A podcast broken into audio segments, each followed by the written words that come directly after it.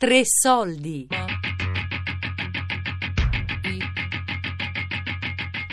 Datemi un mantello. Viaggio fra i supereroi italiani. Di Silvestro Ferrara.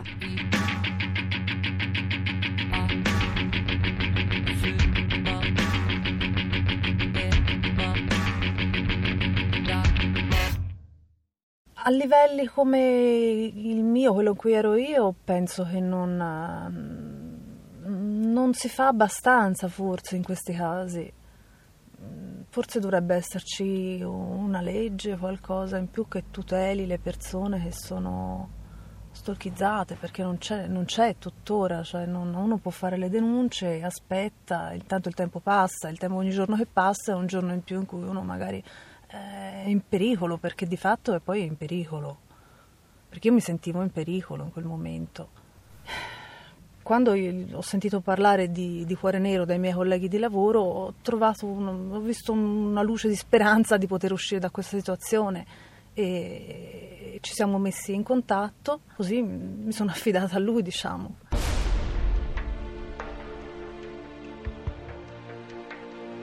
Nonostante siano passati anni, Sara appare ancora molto turbata dagli eventi che mi racconta.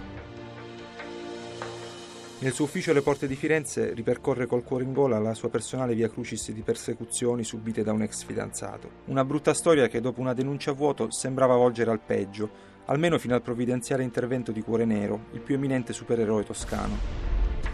È riuscito senza... gli ha messo paura Ora io non, non c'ero, quindi non so cosa sia successo di preciso fra loro due, però mi ha detto che si è impaurito molto e, e da quel giorno non, non, mi ha più importunato, diciamo, non si è più fatto vivo. Io fortunatamente dopo, ho, dopo un po' di tempo ho conosciuto il mio attuale marito, perché ora sono sposata felicemente e fortunatamente è andata bene, non a tutti va bene, non tutti sono fortunati come me aver trovato una persona speciale che ha fatto qualcosa di così importante e ancora oggi lo ringrazio.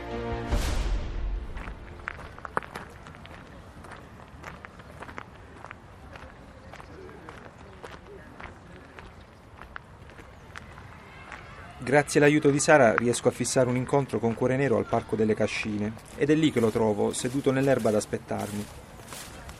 Visto di spalle sembra una persona qualunque, uno dei tanti fiorentini che affollano il parco nelle giornate di sole.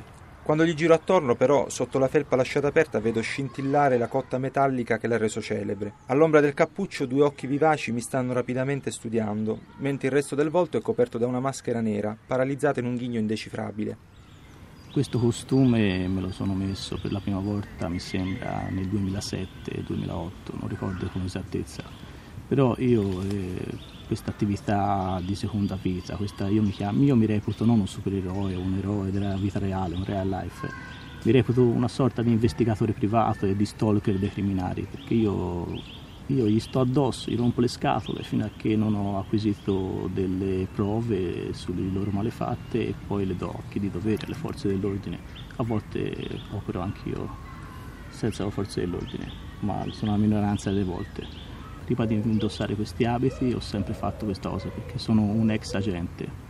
Quando avevo 19 anni ero un agente di forze dell'ordine e quando toglievo la divisa, quando non ero più in servizio, io insieme a un altro ragazzo giovane e tutto galvanizzato come me, andavamo in giro a cercare di fare qualcosa di grande, di eclatante, per Eravamo montati, sì, speravamo di beccare lo spacciatore, di trovare il camion con la refurtiva ed è nato da lì, ho sempre avuto nel sangue questa cosa dell'avventura, ma con la mia vita reale, con il mio aspetto reale. Dopo, quando ho saputo di questo movimento nato in America, The Real Life Superhero, ho detto perché no, mettiamoci qualcosa addosso, non un costume variopinto, rosso, giallo, verde, una cosa più che adatta a me, una cosa più cupa, una cosa più notturna, una cosa più, più personale.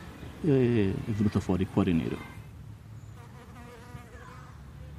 L'operato di Cuore Nero in questi anni è finito spesso sotto i riflettori. L'apice della notorietà è giunto nell'aprile 2012 per aver sventato una rapina in corso a Prato dove un tossico armato di siringa insanguinata aveva sottratto il portafoglio a un giovane. Per alcuni giorni il giallo del giustiziere mascherato tenne banco sui media nazionali senza che la polizia vi desse gran peso. A volte ho avuto delle belle soddisfazioni, ho ritrovato carichi di droga, furtiva rubata, ho avuto molte soddisfazioni, però a volte, come è successo di recente, ho avuto anche dei grossi flop.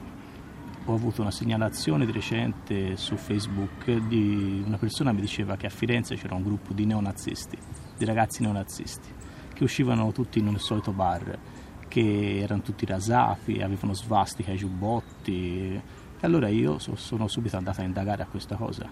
Mi sono entrato in questo bar, frequentato questo bar per qualche giorno andando a prendere il caffè, a prendere l'aperitivo, vedendo questi ragazzi che erano tutti giovanissimi, avranno avuto tutti massimo 20-21 anni, tutti rasati e andavano a questo bar perché uno dei proprietari era i genitori, erano i genitori di uno di questi ragazzi. Ma poi è stato tutto un buco nell'acqua perché erano solo un gruppo di ragazzi, non sapevano cosa fare e per passare il tempo si mettevano svastiche, parlavano con dei cerchi razzisti Addirittura, questo, essendo un esercizio pubblico, questo bar entrava gente di colore, entrava gente straniera e questi tranquilli, buongiorno, buonasera. Questi era solamente un gruppo di ragazzi, non sapevano cosa fare, per passare il tempo si vestivano un po' in maniera da nazi skin. Anche in virtù del suo passato in divisa, Cuore Nero privilegia l'approccio investigativo, che ritiene il più efficace nella lotta solitaria contro il crimine la maggioranza delle persone si mette il costume un, da solo in un gruppo, vanno a girellare e aspettare che le, cose, che le cose caschino dal cielo. E questo è il primo metodo operativo del Real Life, patto, il famoso pattugliamento, su 100 volte di norma 100 volte non accade niente, è difficile che cadano le cose dal cielo. Il secondo metodo operativo è quello che io faccio più spesso, è quello di indagare su una cosa sola. C'è un luogo della tua città dove, dove ci sono particolarmente criminali, spacciatori, te di io voglio, voglio, liberare questo luogo dalla droga. Questa scuola, so che in questa scuola ci sono due spacciatori che spacciano droga, trova chi sono quei due spacciatori, vai, vedi dove abitano, guarda chi sono i loro fornitori, informati, scopri se hanno della droga in casa, poi vai dai carabinieri, alla polizia, digli queste persone in casa hanno la droga, spacciano alle scuole, un terzo metodo operativo, molto in voga nelle metropoli del Nord America, è quello di portare aiuto ai senza tetto. Si tratta però di una tendenza che Cuore Nero preferisce non assecondare o che all'occorrenza reinterpreta con una certa creatività. Sì, non è il mio campo quello di andare a portare il mangiare a senza tetto, queste cose che io reputo che possa fare chiunque senza bisogno di mettersi un cappuccio, di aiutare il prossimo e sono cose lodevolissime ce ne fossero continuamente di persone che aiutano gli altri, ma non c'è bisogno di, di mettersi una maschera. Io una volta a un, set, a un senza tetto mi faceva pena, era un freddo, si moriva, alla stazione a Firenze. Io mi levai la maschera, andai a comprargli una bottiglia di whisky e gliela portai con la maschera. Questa persona mi ha ringraziato, almeno ha passato una bellissima serata, almeno per lui, tanto poverino che doveva fare, almeno si è ubriacato, ha bevuto alla faccia mia e oh, sono cuore nero, si può da fare, faccio cose buone, cose poco buone. Il nome che Cuore Nero si è dato del resto è un manifesto perfetto di ambivalenza, scelto per evocare il velo scuro di cui spesso sono ammantate le sue buone intenzioni. Cuore Nero, perché questo nome? Ha un doppio significato. Il primo perché volevo darmi un simbolo, un qualcosa di semplice, di veloce, immediato che mi potesse riconoscere. E un cuore di colore nero, come tornando ai fumetti, Superman ha quella S, Batman ha il pipistrello e io ho un cuore nero. Infatti ci sono molti cuori neri in giro per tutta la Toscana che mi servono per incontrare persone, dei punti di riferimento per dei miei informatori. Troviamoci al cuore nero alle cascine, troviamoci al cuore nero al piazzale. Il secondo motivo perché cuore nero è perché conoscete il significato del Tao, il simbolo del Tao, mezzo bianco e mezzo nero. Dentro il bianco c'è un po' di nero, dentro il nero un po' di bianco io sono tutt'altro un eroe, non mi reputo nemmeno lontanamente un eroe, mi, mi reputo una persona normale che cerca a volte, a volte di fare delle cose speciali. Questo nome Cuore Nero voglio rappresentare sia il bene che c'è dentro di noi, che il male c'è dentro di noi, la luce e il buio. Il pezzo forte del costume di cuore nero è la cotta metallica che gli avvolge interamente le spalle e il torace, con un peso di 9 kg e una zavorra che solo un fisico robusto e ben allenato come il suo può sostenere a lungo.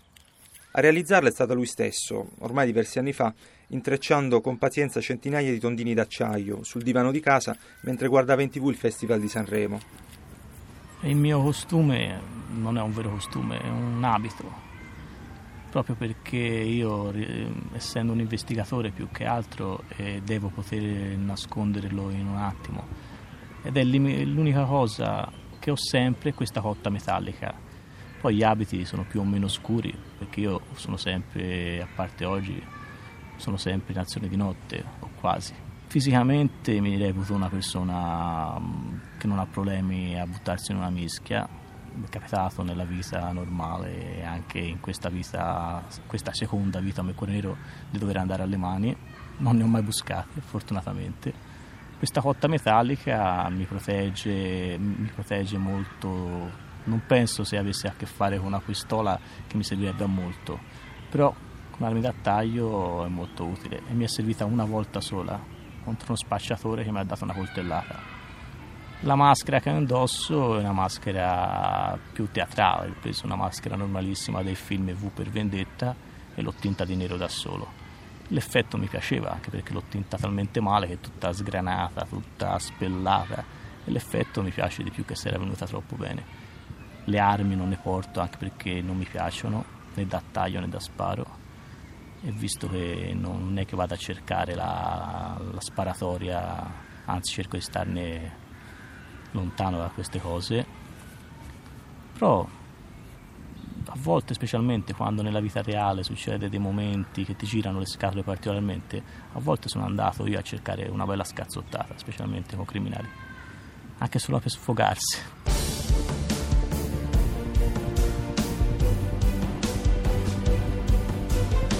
Se potessi avere un superpotere, ma con precisione non saprei quale, perché da persona normale li invidio tutti, mi piacerebbero tutti. Probabilmente il poter volare mi piacerebbe molto, o teletrasportarmi, meglio ancora, evito la fatica di volare, so direttamente dove voglio andare. Quello sarebbe forse il potere che mi piacerebbe più di tutti. Anche se qualsiasi cosa sarebbe bella. Telecinesi, sparare dagli occhi, fuoco dalla bocca, qualsiasi cosa proprio per dire io la so fare e te no.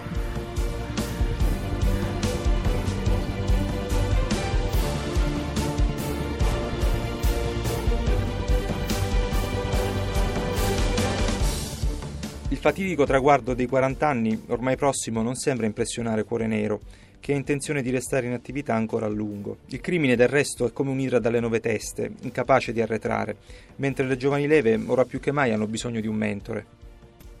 Se dovessi ricevere un, un riconoscimento, ma non saprei, fino a qualche anno fa non me ne fregava niente. Ora sì, mi dà soddisfazione sapere quel, che le persone sanno quello che faccio e che ho fatto. Forse mi piacerebbe una stretta di mano da un'autorità.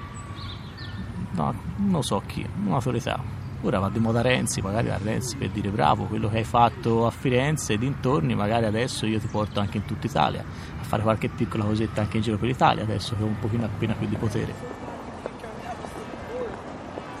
Prima di ripartire da Firenze, il giorno dopo, decido di visitare alcuni dei luoghi in cui Cuore Nero incontra cittadini e informatori.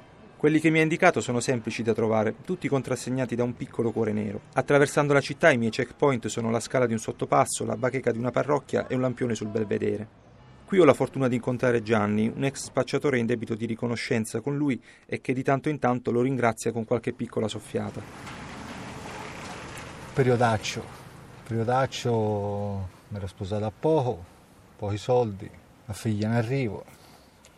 Conoscevo della gente nel giro dello spaccio e per motivi economici ho detto iniziamo. La sera ho conosciuto lui, mi ha visto e mi ha detto che cazzo fai, a 40 anni spacci, c'è una figlia, una moglie. È stato un salvatore lui, veramente, mi ha levato dai guai. Invece di denunciarmi, come ha fatto con tanti, diciamo, portato un po' sulla, su, sulla retta via. Un grande. Per me è un eroe.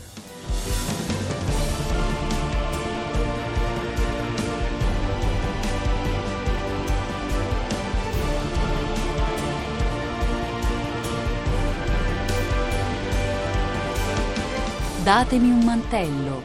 Viaggio fra i supereroi italiani di Silvestro Ferrara. Podcast su radio3.rai.it.